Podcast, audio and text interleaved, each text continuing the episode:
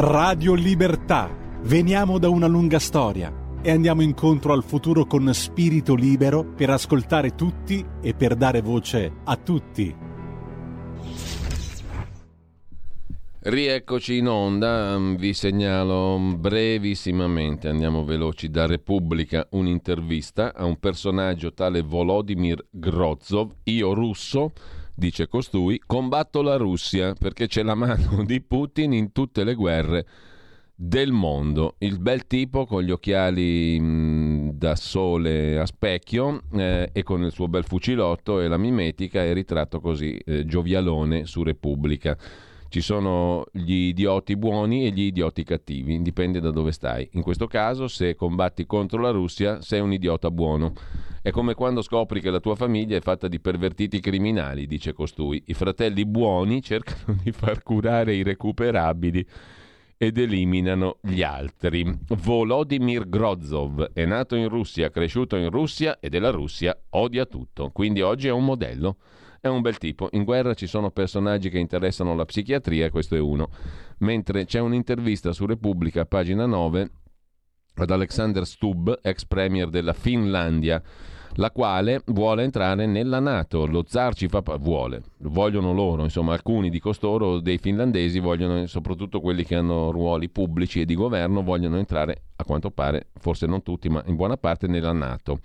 Lo zar ci fa paura, Putin ci fa paura anche a noi. A giugno, dopo il vertice dell'Alleanza Atlantica a Madrid, inizierà il processo di ratifica per l'adesione della Finlandia all'Alleanza Atlantica. I partner ci accetteranno, dice l'ex premier finlandese Antonia Mastrobuoni per Repubblica. Il leader del partito di coalizione nazionale, Alexander Stubb, ex premier appunto, è lo stesso partito del presidente Sauli Nisto che avrà un ruolo fondamentale nel processo di adesione all'Alleanza Atlantica e per lui è il traguardo di una vita.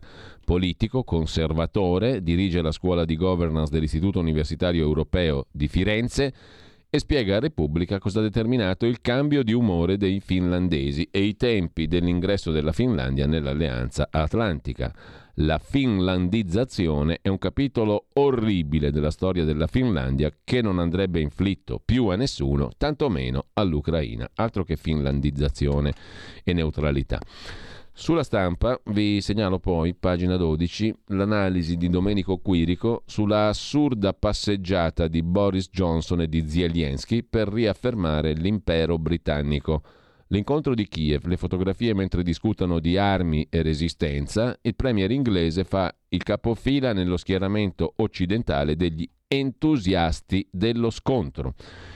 Il premier britannico ha parlato solo di guerra, la vuole a ogni costo e vincente. L'ucraino punta sulla necessità di arrivare a una discussione con Putin sul dopo. Assurda questa passeggiata Johnson-Zelensky, secondo Domenico Quirico sulla stampa. Marco Zanni, invece, il numero uno leghista all'Europarlamento, eurodeputato e presidente di Identità e Democrazia, viene intervistato oggi da Libero sulle questioni francesi. Adesso andiamo all'altro capitolo di giornata, appunto le elezioni in Francia, con Giorgia Meloni che in Italia ha detto che la Le Pen non la rappresenta. Io guido i conservatori ha detto Giorgia Meloni, in Francia non ci sono candidati al ballottaggio che rappresentano il partito guidato da me, i conservatori europei. Ma se si prendono tutti i candidati potenzialmente di centrodestra per un'alleanza ampia come quella che ci può essere in Italia, ci sarebbe la maggioranza. La Le Pen tornata a mostro un'idiozia. E dicevamo Marco Zanni, numero uno leghista a Strasburgo, dice oggi al Libero, il PPE, il Partito Popolare Europeo al 5%, è stato distrutto dai suoi errori dopo il voto in Francia. L'alternativa alla sinistra siamo noi sovranisti. Uno sbaglio rinunciare alla difesa dei valori e dire sì a tutti i progetti dell'Unione Europea. Le carte da giocare, i francesi sanno di avere a disposizione una valida alternativa che mette l'interesse del proprio paese prima di di ogni altra cosa, dice Zanni, con buona pace di quanti avevano dato per spacciata Marine Le Pen nel 2017. L'allarme russo nei confronti di Le Pen uno spauracchio strumentale. La corsa è per l'Eliseo. I cittadini francesi sono liberi di confrontare le proposte dei candidati. Utilizzare una tragedia come la guerra a fini elettorali è vile e meschino. È stata una bocciatura per Macron. Il voto al primo turno. Da anni i cittadini, dice Zanni a Libero, chiedono alla politica di risolvere problemi reali, immigrazione e crisi economica. Quando nel 19 abbiamo dato vita al gruppo Identità e democrazia, l'obiettivo era creare un contenitore alternativo alle ricette fallimentari della sinistra, ma anche, centrode- ma anche di un centrodestra sempre più ostaggio dei socialisti. A proposito di Francia, sul Corriere della Sera c'è una cartina dove vincono i candidati, dall'estrema sinistra alla sinistra, ai verdi, eccetera, eccetera.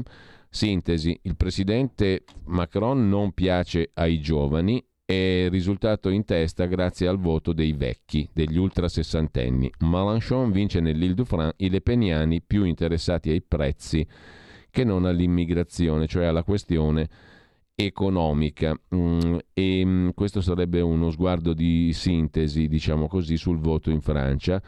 E la sintesi viene tracciata da Alessandra Muglia sui dati dell'Ipsos, una Francia spaccata per geografia, età e reddito il paese che emerge dal voto di domenica, l'avanzata della destra estrema e della sinistra estrema, il ridimensionamento dei partiti tradizionali. Incrociando la mappa dei risultati con l'indagine Ipsos si profila l'identikit degli elettori dei primi quattro candidati. Sintesi estrema, gli anziani hanno votato Macron.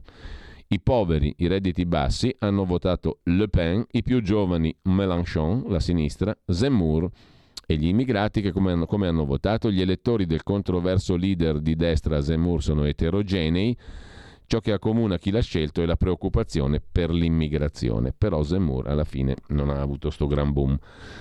Sulla questione francese, Aldo Cazzullo interpella Jérôme Fenoglio, origini italiane piemontesi, direttore del quotidiano francese Le Monde dal 2014. All'Eliseo un uomo solo, Macron è un grande seduttore, capirai, ma incapace di empatia. La Le Pen, la fine dell'Unione Europea. La, tra la pandemia e la guerra lui parla di pensioni. Un Macron assurdo, dice il direttore di Le Monde, interpellato appunto dal Corriere. Repubblica in pericolo, la Repubblica francese. Di fatto Marine Le Pen propone attraverso i suoi referendum un colpo di Stato. E Macron però è giudicato molto severamente dal direttore di Le Monde, mentre sulla stampa di Torino c'è l'analisi, un'altra intervista del politologo Yves Meny, 78 anni. Metà elettorato populista, il 24 sarà una battaglia feroce. I francesi votano contro, al ballottaggio Macron rischia, il paese è spaccato dagli odi, impossibili i compromessi come in Italia, dice Yves Meny, fondatore del Robert Schumann Center. Un grosso centro si impone, affiancato da due forze di estrema destra e di estrema sinistra. Insomma, la partita è da giocare. Cambiando ancora argomento, l'altra, ma c'è ancora da segnalare qualcosa in tema di Covid e tra le cose da segnalare vi um, segnalo appunto il pezzo del professor Luca Ricolfi sul sito della Fondazione David Hume da lui diretta fondazioneium.it. Covid, la grande inversione. La preoccupazione per la guerra ha polverizzato, scrive Ricolfi, le preoccupazioni per Covid, in una inedita versione del principio che male scaccia male. Non è una cosa irragionevole perché al momento il rischio di terza guerra mondiale è più grave di quello di pandemia ed è perfettamente logico. Le immagini del dramma ucraino ci investono a flusso continuo. Su quelle di chi muore di Covid è calato il sipario. Eppure la partita Covid non è chiusa, non solo perché oggi in Italia il numero di morti per abitante quotidiano, 150 morti al giorno, è ancora elevatissimo, maggiore di quello dei morti civili durante la Seconda Guerra Mondiale, che erano meno di 100 al giorno, analogo a quello dei morti civili in Ucraina dal primo giorno, almeno 38 al giorno secondo l'ONU. Ma anche perché nulla fa presagire che stiamo per uscire dalla pandemia. Le nuove varianti sono le più trasmissibili di sempre, Omicron 2 e XE. Nulla per ora indica, scrive Ricolfi, che il loro impatto sulla salute sia minore della variante Omicron 1, la più leggera. La copertura vaccinale della popolazione sta crollando, la maggior parte di noi ha fatto la terza dose mesi fa. La popolazione, rassicurata da messaggi di ripartenza, riapertura, è sempre meno attenta ad evitare il contagio. In queste condizioni Viene da chiedersi quale sia la strategia delle autorità politiche sanitarie. A giudicare dai comportamenti si direbbe che tra dicembre e febbraio sia maturata una svolta che capovolge l'approccio tenuto prima. Anziché inseguire il virus si è deciso di rispondere alla sua avanzata spingendo sulle vaccinazioni, poi lasciando correre il virus, nella speranza di farne un alleato. L'idea pare essere che più persone si infettano, più aumenta la platea di coloro che sono protetti rispetto a future infezioni. Un approccio spiazzante per una popolazione alla quale per mesi e mesi quando l'obiettivo era convincerci a vaccinarci, erano stati prospettati i gravi danni Covid e long Covid, non solo su fragili e anziani, ma su tutti, bambini compresi, e alla quale oggi si è costretti a dire che reinfettarsi è facile e le reinfezioni sono la matrice della variante XE. Ma dove ci porta questa inversione delle politiche sanitarie? domanda Ricolfi. Temo che la risposta possa essere a cavarcela questa estate a una grave emergenza questo autunno. Spero di sbagliarmi, ma a rendermi pessimista due cose. La prima, il silenzio del governo, delle autorità sanitarie, dell'OMS sulla messa in sicurezza degli ambienti chiusi. Partendo dalle scuole, il guaio è che siamo già in ritardo. Occorrono almeno 6-7 mesi per percorrere l'iter che dai bandi regionali arriva all'installazione degli impianti di ventilazione meccanica controllata nelle classi. Il governo non ha stanziato risorse. Seconda circostanza che mi preoccupa, noi, conclude Ricolfi. La fiducia nell'utilità dei vaccini è stata scossa dai fatti. Nel corso di questo 2021 la gente ha dovuto apprendere amaro boccone dopo amaro boccone che la copertura vaccinale dura poco, che anche i vaccinati contagiano, che la protezione rispetto all'infezione è modesta, che la seconda e terza dose durano poco, che l'immunità di gregge è una chimera che non è vero che i vaccini a mRNA sono riprogrammabili, come il vaccino dell'influenza facilmente, che sollecitare troppe volte il sistema immunitario può essere controproducente.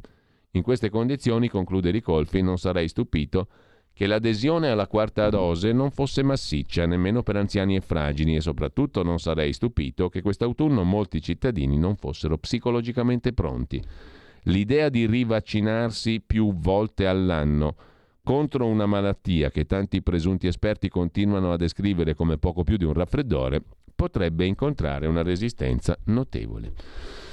Sul tema sanitario vi cito anche però, in ultima pagina sul Fatto Quotidiano, l'antivirus, la rubrica della dottoressa Maria Rita Gismondo, docente al Sacco, di Milano. Da tempo alcuni ricercatori ci fanno notare che c'è una minacciosa circolazione di batteri, non stiamo parlando di Covid, ma di batteri resistenti agli antibiotici. È già una pandemia, pochi ne parlano, molti la sottovalutano. La resistenza agli antibiotici è una delle minacce più importanti. Non tenerne conto è pericoloso. Fino alle prime decadi del XX secolo la malattia infettiva era spesso causa di morte, non c'erano cure. L'unica arma, il sistema immune, che spesso falliva. Quando furono scoperti gli antibiotici ci fu una nuova era. Il primo impiego della penicillina avvenne durante la seconda guerra mondiale. La miracolosa polverina salvava i soldati da febbri settiche che avrebbero provocato l'amputazione di arti o la morte. In circa 30 anni dalla prima scoperta furono resi disponibili decine di antibiotici tanto da fornire al medico un vasto menù di molecole. La morte per cause infettive è stata quasi del tutto sconfitta. Gli anni 70-80 dello scorso secolo, scrive Gismondo, furono l'epoca d'oro della terapia antinfettiva. Non si è tenuto conto però che i batteri sono esseri viventi, mutano per evitare di essere uccisi. La fine dello scorso secolo ha visto crescere il fenomeno dell'antibiotico resistenza, che è diventato sempre più grave nel 2019 ha provocato 1.300.000 morti. Cosa si può fare per arrestare il fenomeno? Ha mostrato efficacia la strada che gli anglosassoni chiamano antibiotic policy, che comprende l'uso, periodicamente alternato, dei diversi antibiotici per arginare la selezione dei batteri resistenti. In Italia, conclude Maria Rita Gismondo, non esiste programmazione nazionale né controllo della circolazione dei batteri resistenti. È di questi giorni l'allarme Organizzazione Mondiale della Sanità sulla circolazione di Shigella sonnei, batterio che può dare infezioni intestinali, che resiste a tutti gli antibiotici. La speranza, conclude la professoressa Gismondo, è quella di non rivedere l'impreparazione con la quale si è affrontata la pandemia Covid. Intanto, che ore sono? 9.46. Abbiamo da segnalare ancora il pezzo di Carlo Valentini su Italia Oggi, nulla di nuovo sulla riforma della giustizia, altro che Cartabbia, un'altra legislatura passa senza riuscire a farla. Due pagine dedicate dal giornale al tema della riforma del CSM che è più vicina, la maggioranza ha trovato l'accordo sulla riforma Cartabia, si riparte con una seduta notturna per accelerare, ma è una riforma della giustizia che molti giudicano all'acqua di rose, sebbene i magistrati siano pronti a scioperare. E poi su avvenire un articolo dettagliato sulla sospensione del processo per la vicenda di Giulio Regeni. La famiglia chiede che si muova Draghi, bloccato il procedimento dopo il no dell'Egitto a una collaborazione. Sittina a Roma, siamo indignati, dicono i manifestanti, dalla risposta della procura del regime egiziano. Prossima udienza con una certa calma il 10 di ottobre per il caso Regeni. Intanto c'è l'altra questione del giorno, Sala, il sindaco di Milano, che attacca il governo sul quattrino. Non ascolta Milano, non ho fiducia del governo Draghi. Non ho fiducia in un governo che non ascolta la città di Milano, dice il sindaco Beppe Sala, parlando del bilancio preventivo durante il consiglio straordinario del comune di Milano. All'apparenza un problema di fondi e di mancati trasferimenti da parte del governo. È il momento che il governo aiuti Milano, perché Milano ha aiutato tantissimo l'Italia in questi anni. Scusate se rido, ma insomma, basta guardare il dare e avere, quanto dà Milano in tasse, quanto riceve e lo stesso vale per la Lombardia. Cinqu- no, così en passant, ricordiamolo ogni tanto, una cinquantina di miliardi all'anno i lombardi regalano a Roma, questo è il brutto conto della serva. 50 miliardi non di lire, di euro, sono 100 mila miliardi delle vecchie lire ogni anno. Quanta roba ci si fa con 50 miliardi all'anno? Tanta roba, tanta roba. Questo non è egoismo, è il conto della serva. Egoismo poi non sta né in cielo né in terra perché quei soldi non li vede nessun lombardo, quindi quale egoismo è? Stiamo parlando di soldi che se ne vanno a Roma gratis, et amore non dei, ma amore lombardorum, per amore Lomb- da parte dei Lombardi verso Roma, perché i Lombardi amano la capitale della Repubblica Italiana che gestisce la cassa. Non stiamo dicendo Roma in quanto Roma, solite menate, stiamo dicendo che nella cassa dello Stato centrale italiano affluiscono una quantità spropositata di quattrini da regioni che, che danno molto più di quello che ricevono. Chiaro? Ed è uno squilibrio che non esiste in nessun paese dell'Unione Europea, in nessun paese al mondo probabilmente, fra diverse regioni dello stesso paese. La Catalogna, che ha fatto la sua bella marcia, la sua bella marcia politica, il suo bel percorso verso l'indipendentismo, ma riuscito, non riuscito, in ogni caso paga molto meno della Lombardia che avrebbe 4 o 5 volte i motivi per, eh, diciamo così, mh, mm, per reclamare autonomia rispetto alla Catalogna, perché 4 o 5 volte in più rispetto alla Catalogna dà la Lombardia allo Stato centrale di quanto non dia la Catalogna allo Stato spagnolo. Questo per mettere così due cose mm, sul piano dei fatti, poi ognuno li valuta come gli pare ovviamente. Quindi anche il sindaco di Milano ogni tanto si ricorda di questa banalissima ovvietà. Nell'aula consigliare di Palazzo Marino ci sono i parlamentari di tutti i partiti eletti a Milano, doveva esserci anche la ministra Maria Stella Gelmini in rappresentanza del governo che però è dovuta rientrare a Roma per fortuna di tutti. Sul tavolo ci sono i problemi dei conti milanesi Impossibile chiudere il bilancio di Milano, mancano 200 milioncini di euro. I primi effetti sono fatti sentire, il comune di Milano ha congelato 200 milioni di spesa in attesa delle risposte del governo. I danni maggiori per il welfare. Noi del, dal governo abbiamo ricevuto um, ristori e trasferimenti straordinari per 478 milioni nel 20, 467 nel 21, per il 2022 Zero da Roma, ha detto Sala, come se i problemi fossero risolti. È macroscopico che non si può costruire un bilancio con numeri del genere, ha detto il sindaco di Milano. Ma lasciamo Milano per andare a Torino. La proposta della città dopo le risse, due gang si sono affrontate al quartiere Aurora. lanci di bottiglie, katana, compagnia bella, altri tafferugli a barriera di Milano, più vigili nei quartieri violenti, dice il sindaco Lorusso. Il centrodestra attacca, respinta la proposta di dotare la polizia municipale di taser, che invece ci piace molto in Islanda, il taser, come vedremo. Intanto da Milano a Torino, da Torino a Palermo, un ente pubblico in bancarotta, tutti assolti per il rischio di rivolta sociale. È la storia di una società partecipata di Palermo, la GESIP, Gestione Servizi Impianti Pubblici Palermo SPA nata nel 2001, al 100% posseduta dal comune di Palermo, ha inglobato ben, sentite qua, 2.000 dipendenti. Nel 2015 il crack annunciato Sindaco di Palermo, l'ottimo, impareggiabile Leoluca Orlando, indagato e poi archiviato. Chiuderla avrebbe acuito le tensioni sociali. Cioè c'è il comune di Milano che dice non abbiamo quattrini, c'è il comune di Palermo che dice questi 2000 dipendenti inutili ovviamente della GESIP ce li teniamo perché altrimenti c'è il rischio di rivolta. Tanto paga Pantalone e Pantalone ha un accento vagamente lombard, diciamo così.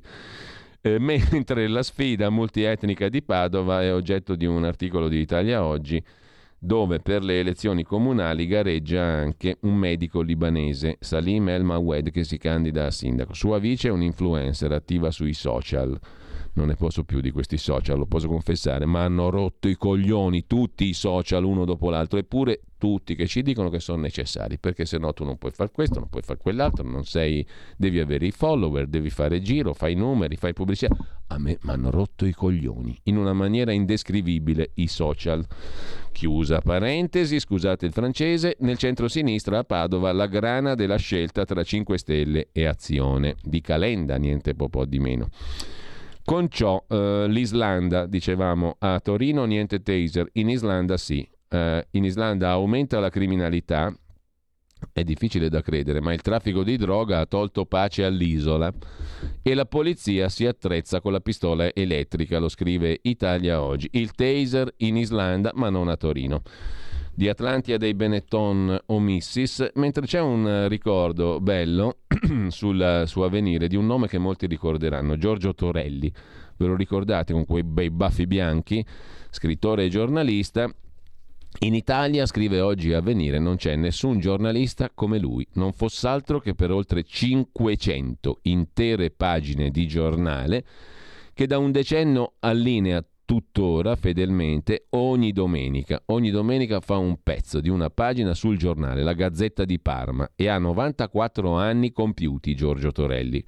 Corredando le pagine di suo pugno con il titolo, sempre immaginifico, inventato da lui, sommario, illustrazione d'epoca e didascalia. Fa tutto lui. Un grande Giorgio Torelli che campeggia in baffi bianchi e maglione d'ordinanza a collo alto su quei fogli, sorridente come si addice al cacciatore di buone nuove, che è il titolo della sua rubrica, giornalista a modo suo, il sottotitolo anche del libro intervista che ora gli dedica Samuele Pinna, esce per Ancora Edizioni, 160 pagine, 16 euro. Torelli è unico e prodigioso per moltissimi versi, la creatività linguistica che si avvale dei suoni materni parmigiani e della grande letteratura, la qualità di affabulatore fascinoso e inarrestabile, la coerenza nell'interpretare il mestiere del giornalista come delicato accompagnamento del prossimo, l'inesausta curiosità delle belle storie di vita altrui. E finiamola qui, perché come diceva Indro Montanelli, spesso ripetuto dal suo collega e testimone di nozze Torelli, il monumento non si fa nemmeno al proprio babbo. Il volume allinea molte delle avventure degli incontri di 65 anni di giornalismo, da Giovannino Guareschi al quasi santo Marcello Candia, da Leo Longanesi al cardinal Giovanni Colombo, da Walt Disney a Joseph Ratzinger. E poi i tanti sconosciuti missionari, medici, volontari, educatori che Torelli ha rintracciato in luoghi remoti del mondo, mentre in silenzio tentavano di migliorare il loro pezzettino di mondo. A me è sempre piaciuto quel tipo di persone, confessa tuttora Torelli a Don Samuele Pinna, che è il giovane sacerdote autore di questo libro, che si intitola appunto Cacciatore di buone nuove, sottotitolo Giornalista a modo suo. Ancora edizioni. 16 euro. ricordiamo così questo grande comunque protagonista del giornalismo. Su Avvenire c'è da segnalare anche la recensione di Francesco Tomatis del nuovo libro di Massimo Cacciari dedicato a Robert Musil, Paradiso e naufragio. Musil è l'autore dell'Uomo senza qualità, un gigante della letteratura mitteleuropea la mistica di Musil incapace di compimento. Nell'ultimo saggio Cacciari indaga la nostra epoca attraverso i personaggi dello scrittore che nel suo libro L'uomo senza qualità vivono una sorta di spiritualità senza Dio e senza meta. Sono 124 pagine, edito da Einaudi, Paradiso e naufragio si intitola il saggio dedicato da Massimo Cacciari a Robert Musil.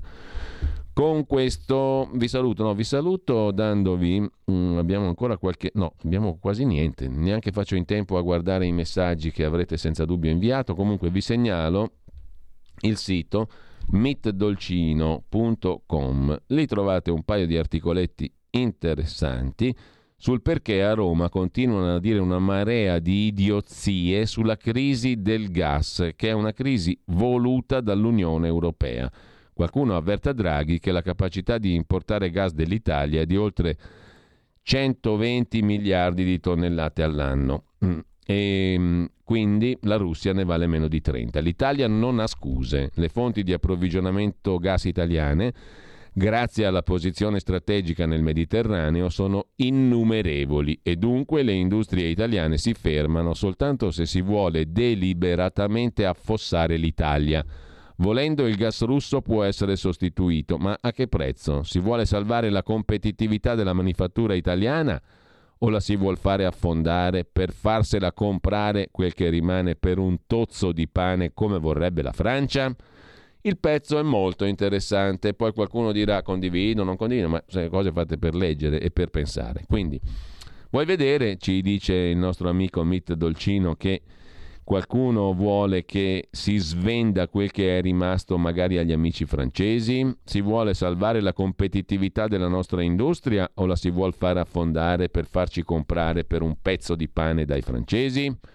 Punto di domanda inquietante in tutto ciò. Allora, non facciamo in tempo a leggere i messaggi, vi saluto tutti però, ehm, quelli che hanno scritto in, questo, in questa mattinata sono, sono, le 10 più o meno, facciamo in tempo forse anche ad ascoltare un pezzo musicale. Il pezzo musicale delle 10 sarà il terzo pezzo di oggi, Sail Along Silvery Moon di Bill Vaughan, cantante, polistrumentista, direttore d'orchestra statunitense Nasce oggi, 12 aprile del 19 del secolo scorso, ovviamente a Glasgow. Il padre era un barbiere che amava la musica e trasmise l'amore per la musica al piccolo Billy insegnandogli a suonare il mandolino all'età di tre anni, mentre era stato colpito dal morbillo. Sentirete la smandolinata di Sail Along Silvery Moon, Billy Vaughan.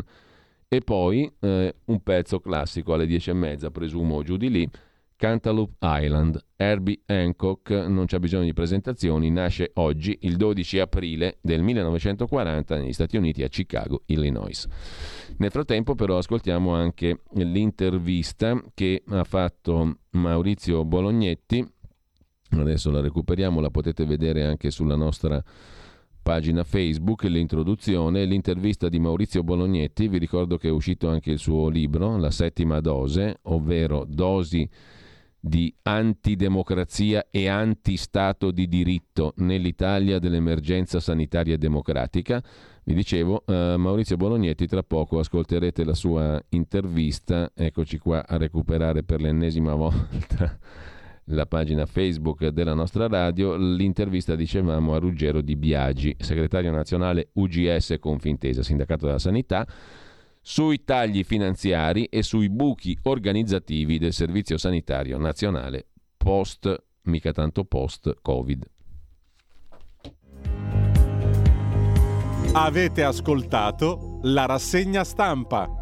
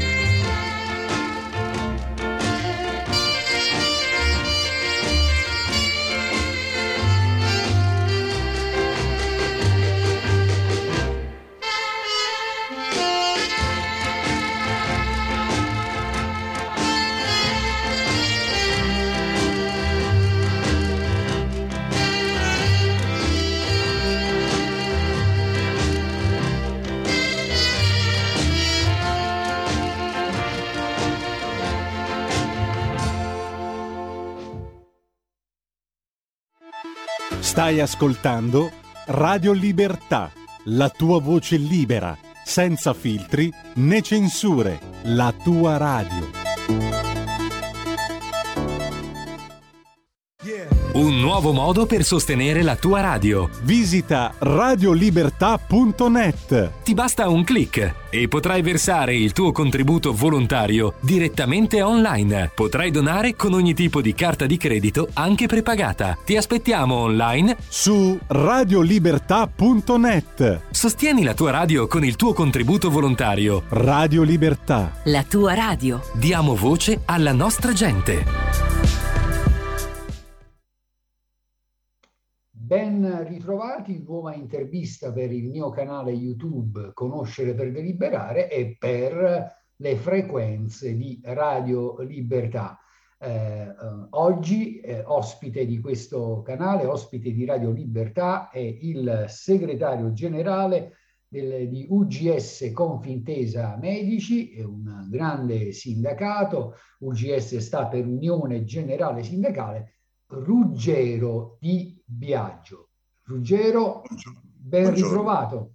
Grazie. Dottor Di Biagio, ben ritrovato. Allora, intanto preliminarmente una domanda. Eh, vorrei che lei spiegasse ai nostri eh, radioascoltatori eh, chi, eh, che cos'è eh, UGS, che cos'è Confintesa.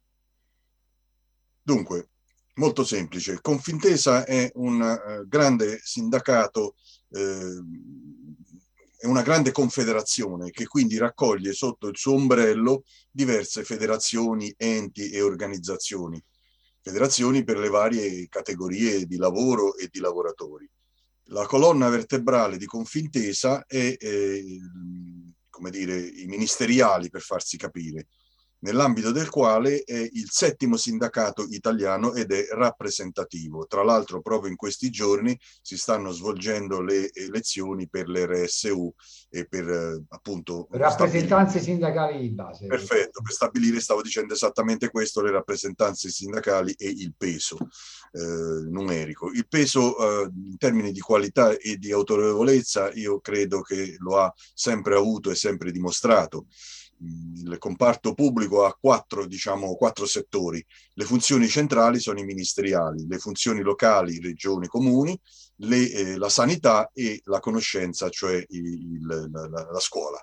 Nell'ambito, dicevo, delle funzioni centrali è rappresentativo e tra l'altro ha il, chiamiamolo, nocciolo duro più importante in due ministeri di estrema importanza il Ministero dell'Interno e il Ministero di Giustizia, quindi una struttura autorevole alla quale come segretario, dicevi giustamente per quanto riguarda il mio ruolo, segretario generale di UGS, cioè una federazione medici, dirigenti sanitari, siamo on- onorati di appartenere e di aderire appunto a Confintesa. Ecco, questo è un po' l'inquadramento organizzativo.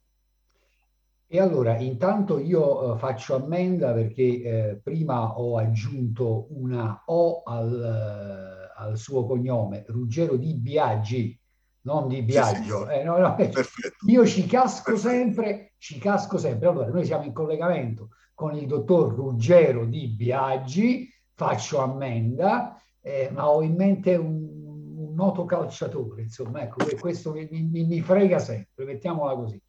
E allora adesso però veniamo alla questione che vogliamo, che vogliamo affrontare con lei questa mattina, eh, il tema sanità.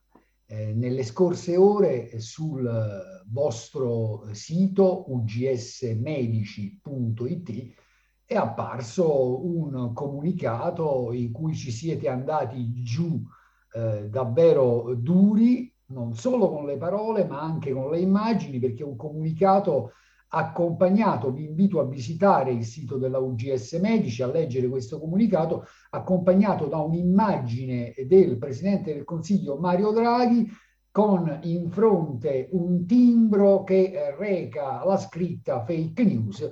Il titolo di questo comunicato stampa è Bravo Draghi, scienziato che doveva sanare l'Italia, continua così. E voi in particolare in questo comunicato stampa avete eh, eh, affrontato la questione sanità sottolineando che eh, all'orizzonte si prospettano eh, nuovi eh, tagli eh, e poi avete posto la questione di quei 60.000 sanitari che erano stati assunti in occasione per, per affrontare questa emergenza eh, SARS-CoV-2 e che tra poco cosa succederà a questi 60.000 sanitari in un paese che già eh, ha una carenza di infermieri e di medici, aveva già una carenza di infermieri e di medici, più insomma tutta la situazione del Servizio Sanitario Nazionale che voi avete ben ottimamente sottolineato. Eh, ta- a questo punto sto zitto e le cedo la parola. Grazie. Ma um, guardi, l'altro giorno parlavo con la signora, eh, con mia moglie, su una situazione di una persona, di più persone, e mi è venuta in mente così la frase, eh, il fallimento ha lunghe e profonde radici, cioè non è quasi mai il frutto di una botta da matto improvvisa e catastrofica, ha molto più spesso e facilmente delle radici profonde, lunghe, che datano e così è per quanto riguarda ormai, possiamo pressoché dirlo, il fallimento su uh, cui, la strada del fallimento su cui è stato da tempo e da anni avviato il sistema sanitario nazionale. Le radici sono profonde e, come dice un altro detto, purtroppo in questo caso non gelano. Allora, qual è la situazione? Il comunicato che eh, lei ha citato e la ringrazio è, è, è, semplicemente prende una delle tante immagini del nostro Presidente del Consiglio che girano e non è nemmeno delle più aggressive, ma è purtroppo basata su profonde verità. Io ricordo bene, eh, cito dei nomi, l'onorevole Cabras di Alternativa che in pieno Parlamento ha dato, eh, come dire, di... Uh, al signor Draghi in pratica del mentitore perché diceva dati a casaccio, tra l'altro se vogliamo aggravare la situazione esposti tra applausi di centinaia di eh, non parlamentari, diceva l'onorevole Cabras, una clac, una clac. Sì, eh. di aspiranti fantozzi, perché di fronte a dati sul Covid ovviamente palesemente falsi si è espresso in questo modo. Ma io ricordo bene la conferenza stampa di luglio scorso in cui veniva spacciato il Green Pass che oggi pian piano anche i più stupidi, mi permetta, cominciano a capire che non si tratta di un problema basato sulla tutela dal Covid, ma è qualcosa di molto più profondo e mi permetto losco, che affonda anche questo le radici in una visione di controllo alla cinese del cittadino e lo stiamo vedendo. Giorni fa Colau, un altro bel personaggio che fa da mi auguro temporaneo ministro, ci dice che verrà assorbito in un IDPay, cioè un'identità digitale nel quale confluiranno dati fiscali, dati sanitari, così qualcuno da remoto, come dice lui, può intervenire. Certo, così ti controllano per dire un'idiozia se tu hai fatto un qualsiasi esame, magari su uh, cose private, e così possono magari ricattarti. Dati fiscali, dati catastali, dati uh, sanitari, tutta la tua esistenza mappata fino ad arrivare arrivare alla geolocalizzazione permanente. Ora voglio vedere quanti dei nostri parlamentari, magari andando a trovare l'amante, mi perdoni la battuta, si sentiranno tranquilli di essere un domani ricattati perché sei diventato una pedina in un sistema, come dire, digitale di controllo assoluto. È certo uno scenario inquietante da qualche parte, tra l'altro stanno già, insomma, c'è già qualcosa in Italia che assomiglia al sistema cinese eh, una sorta di patenti appunti del buon cittadino. Ecco, mettiamolo, forse lei l'avrà letto. In Emilia, per esempio, in un paese sì, sì, sì, eh. esatto, perché giustamente, a mio modo di vedere, e chiedo venia, solamente in quelle zone poteva ben molto meglio che eh, da altre parti essere accettato mm. un sistema di controllo pervicace, ossessivo e invasivo. Evidentemente sono abituati e i loro esponenti politici massimi sono ben inquadrati e organizzati, mi perdoni, già dai tempi del Soviet. Detto questo, detto questo dicevo che nella conferenza stampa di luglio eh, in, eh, il, il, signor Presidente del Consiglio diceva che il Green Pass serve per accedere in un ambiente protetto, quando già da tempo posso, cani e porci sapevano che non garantisce nulla in quanto mentore Fauci, il grande immunologo americano, diceva vaccinati e non vaccinati inquinano, infettano tutte e due allo stesso modo. Quindi è una menzogna pacchiana, però sulla base del quale, concludo, si è innestato un processo di persecuzione del cittadino italiano che non intende aderire, parliamo di milioni di persone, per cui viene discriminato in una maniera oscenamente anticostituzionale. Francamente, come siamo potuti arrivare a una deriva autoritaria di questo livello sotto l'egida di questa persona è qualcosa di incomprensibile da un punto di vista teorico. Purtroppo lo è molto di più in base alla geopolitica mondiale sulla quale non mi esprimo. Vabbè, se vuole può anche esprimersi magari in chiusura di questa nostra chiacchierata. Però adesso torniamo, eh, intanto io volevo ricordare, lei faceva riferimento al fatto che vaccinati e non vaccinati eh, hanno la stessa carica virale, questo c'è scritto addirittura in uno studio pubblicato su un'autorevole rivista medica che è The Lancet, ma insomma ci sarebbero tantissime cose da dire. Lei appunto ha fatto un ottimo, un'ottima sintesi di quello che è avvenuto su questa vicenda Green Pass. Ma adesso veniamo all'oggetto, nel, entriamo nel cuore del vostro comunicato stampa, del vostro, io direi, duro jacuzzi. Beh, intanto che cosa ne sarà di questi 60.000 medici e infermieri assunti eh, per far fronte a un'emergenza? Ma io direi, eh, ma lui lo avete scritto del resto, che sono stati assunti anche per coprire un po' carenze, verrebbe da definirle ataviche. Lei diceva che i problemi di solito arrivano da lontano, eh, siamo immagino assolutamente d'accordo, eh, e voi lo avete scritto del resto, eh, nel dire, se, se, se, io dico che insomma qui da Monti in poi, magari anche un po' prima, non lo so, si è lavorato ottimamente per smantellare il Servizio Sanitario Nazionale e anziché gli ultimi governi, Conte e Draghi, eh, intervenire per ridare dignità, magari il nostro caro ministro Speranza, a questo Servizio Sanitario Nazionale, beh, stanno lavorando forse addirittura in direzione opposta. Eh, è così, è così come ha detto. Allora, io nell'ultimo comunicato mi sono permesso di evidenziare due problemi. Il primo è l'aggravarsi della crisi del sistema sanitario, che ormai è in, in default. È stata abbandonata l'idea di un sistema sanitario nazionale.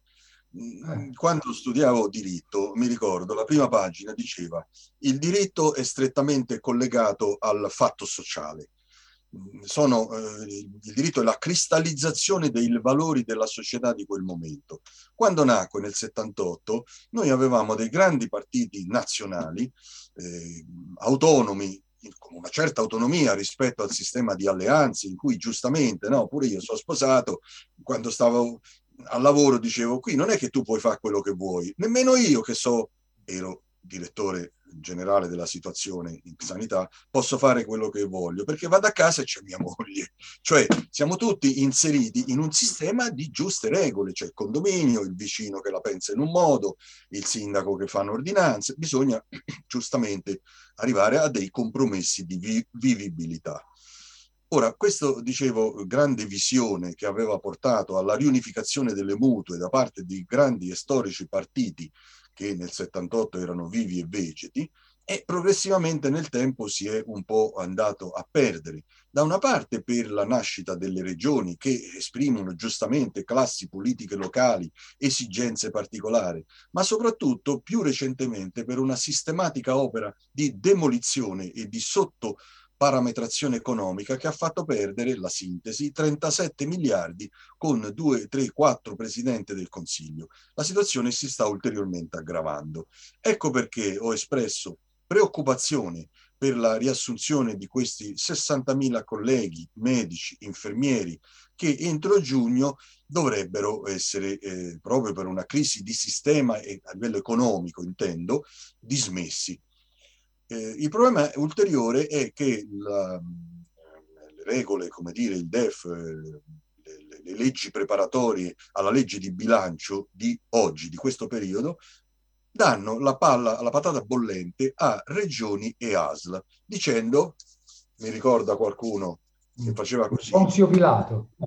Esatto, eh, vedetevela voi. E vedetela voi, abbiamo sette regioni in piano di rientro, cioè bancarottate due commissariate, le altre hanno presumibilmente dei problemi, le ASL non ne parliamo, sono in bolletta perenne per mh, anche talora spese illogiche, molto per, eh, ripeto, difficoltà di bilancio. Quindi si sta realizzando, eh, per farla breve, una situazione a macchia di leopardo in cui qualche regione, qualche ASL a loro come dire, discrezione prorogano di qualche mese la situazione, altre come mi pare nella regione Lazio, mi, mi, mi, chiamava l'altro giorno un collega del settore sanità, Confintesa Sanità Infermieri, che invece eh, vanno proprio a recedere i contratti, ma come del resto in altre zone, mi pare pure in Piemonte. Quindi è una situazione... In Basilicata come siamo messi? Che lei sa. dovrei verificare meglio, ma in termini generali la situazione è grave perché, ripeto, anche questo è quello che inserivo nel comunicato, che in genere io faccio uscire pochi comunicati, ma tutti attentamente studiati, perché mi permetto, eh, caro Maurizio, la vita io l'ho interpretata posti gli ideali e i valori su, non negoziabili, perché se uno la pensa in un modo, se uno è cattolico, apostolico, romano, non può diventare, almeno per me, buddista. Posti il fondamento dei valori, ognuno i suoi, poi la, la, la, valori morali, etici, spirituali, la vita è una partita a scacchi, cioè già attentamente riflettendo tu puoi perdere. Io faccio dei comunicati rari dopo aver lungamente studiato dati, informazioni, situazioni da più fonti. E quindi è, diventa la sintesi di dati, credo, consolidati. Allora, per farla breve, anche assumendo tutti i 60.000 eh, colleghi assunti per il Covid, i cosiddetti eroi che oggi tentano in più parti di liquidare, non va a tamponare sia la situazione a monte storica, che è depauperata, gravemente né la prossima ondata di pensionamenti previsti. Voi avete sottolineato che entro il 2024 saranno migliaia e migliaia di operatori sanitari andranno in pensione, infatti, no? Sì. Eh, Parliamo di decine, decine, di migliaia di medici e infermieri. Mm? Sì, il dato che io tratto da eh, Sole 24 Ore, dal Fatto Quotidiano, eh, rimanda a un comunicato della FIASO, che è la federazione delle aziende, dei direttori generali. Ora, eh, parlavano più precisamente di 80.000, quindi è una cifra superiore ai 60.000.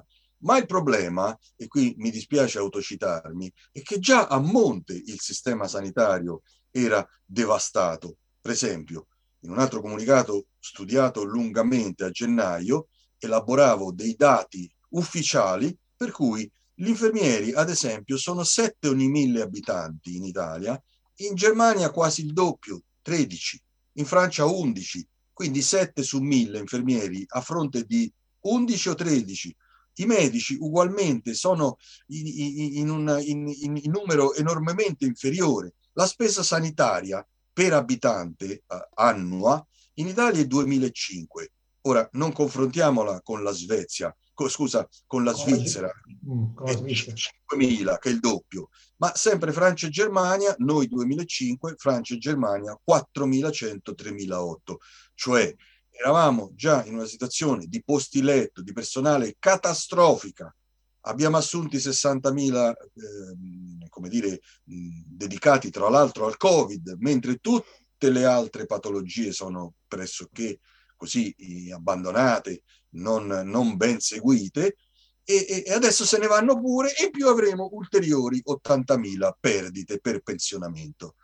Vuol dire distruggerlo, vuol dire passare non alle regioni che già avrebbe eh, un senso forse, perché qualcuna è efficiente, qualcuna mh, mm, non gliela fa, diciamolo pure, ma eh, si passa in blocco al privato. Quindi il problema è la volontà di privatizzare il sistema sanitario, che è una volontà, mi permetto, perversa, se non demoniaca. E a me verrebbe da dire che anche in base a dati diffusi dall'Istat ogni anno, dalla Caritas, ci sono tante persone in Italia che non riescono proprio più a curarsi, tanti anziani tra l'altro. Vabbè, insomma, e ci sono, lo, accenna, lo, ne accennava lei poco fa, eh, intere regioni italiane dove davvero è difficile poter dire che eh, esiste ancora l'articolo 32 della Costituzione. Eh, tra l'altro tra coloro che andranno in pensione, credo di aver capito, eh, tra pochi mesi c'è anche un vostro rappresentante, un ottimo medico, che è, è, è l'infettivologo Pietro, Pietro Garavelli, credo che sarà una grande perdita per, per, per la medicina italiana, per, per, l'infettivologia, per la branchia dell'infettivologia. Ma comunque, eh, allora, eh, dottor Di Biagi, eh, provi a immaginare che in questo momento eh, nella sede del suo sindacato eh, entri il nostro Presidente del Consiglio. Che cosa bisogna fare, cosa bisognerebbe fare per ridare forza e dignità al nostro servizio sanitario nazionale. Le chiedo eh, alcune cose, ma in, se possibile didascaliche. Eh? Uno, due, tre, quattro, cinque punti. Ma eh, guardi, eh, ammesso eh, no, questa sua eh, ho, che Draghi entri nella sede del vostro sindacato mi sembra improbabile. È un, gioco, dai. Sicuramente. Ora, mh, mm, il, la problematica purtroppo è, è, è, grave, perché questa persona è sicuramente una persona di grande intelligenza e di grande capacità. Sa molto meglio di tutti noi eh, cifre, dati e situazioni, perché non arrivi ai vertici dove è arrivata questa persona se non hai due cose. Uno, delle grandi coperture, delle grandi lobby potenti alle spalle, ma due, delle grandi capacità personali. Su questo non ci sono dubbi. Quindi, avendo una persona del genere, a mio avviso un cervello doppio della media, con tutto rispetto, mm, se non di più, perché indubbiamente ha capacità impressionanti, eh, dubito che voglia sentire però, e questo è un altro discorso. Mm. Eh noi proviamo a dirglielo lo stesso. Non c'è peggior sordo di colui che non vuole sentire e questo è la Parlia, parte. Parliamo comunque al sordo, eh, ma, ma allora, così, così che, quelli che, che, però le orecchie per sentire insomma ce le hanno. Assolutamente, ammesso, ripeto, l'operazione e la prima cosa è da, molto semplice, ripristinare il regolare finanziamento. Quindi lei immagini investire 37 miliardi che sono stati tolti negli ultimi dieci anni, dal 2012, dai vari ministri, dai vari primi ministri, eh, da Letta a Monti, da, de, de, insomma quelli che sono, da, come si chiama, Gentiloni e, e compagnia varia, dove li trovi 37 miliardi? Perché questa è la base c'era un autorevole personaggio politico, mi ricordo, toscano, senza Lilleri non si lallera, cioè senza quattrini non si va da nessuna parte. A cosa servono i 37 miliardi? Quindi un ripristino del funzionamento economico del sistema sanitario, perché poi ci sarebbe la seconda faccia della medaglia, cioè una ristrutturazione normativa. E, e i 37 miliardi devono andare appunto ad assumere il personale, a, a ripristinare l'organizzazione territoriale e ospedaliera. Un altro dato buttato là, noi abbiamo 314 posti letto per 100.000 abitanti, che sono pressoché la metà, 500, della media europea, 314 a 500. È ovvio che per trovare un posto letto tu ti devi andare a raccomandare a impiccare. Li hanno smantellati per dieci anni. Il personale l'hanno ridotto all'osso, le strutture, le apparecchiature sono obsolete, sgangherate, tant'è che una mh, eh, per mancata eh, economia, come dire, per mancati fondi per il rinnovo, tant'è che un importante capitolo del PNR è dedicato a debito alla ricostruzione del del parco delle apparecchiature tecnologiche. Ecco, il primo elemento sarebbe il rifinanziamento del sistema e già la vedutura. Sistema pubblico e sistema privato convenzionato che costituiscono, hanno costituito più esattamente storicamente l'ossatura, mi permetto, della civiltà eh, politica italiana. E questo è il primo elemento. Il secondo sarebbe una eh, riorganizzazione normativa che eh, adesso è talmente faraginosa, complicata e disarticolata che anche questo fa parte di, della, della, della logica del degrado. Ecco, gli direi queste due cose.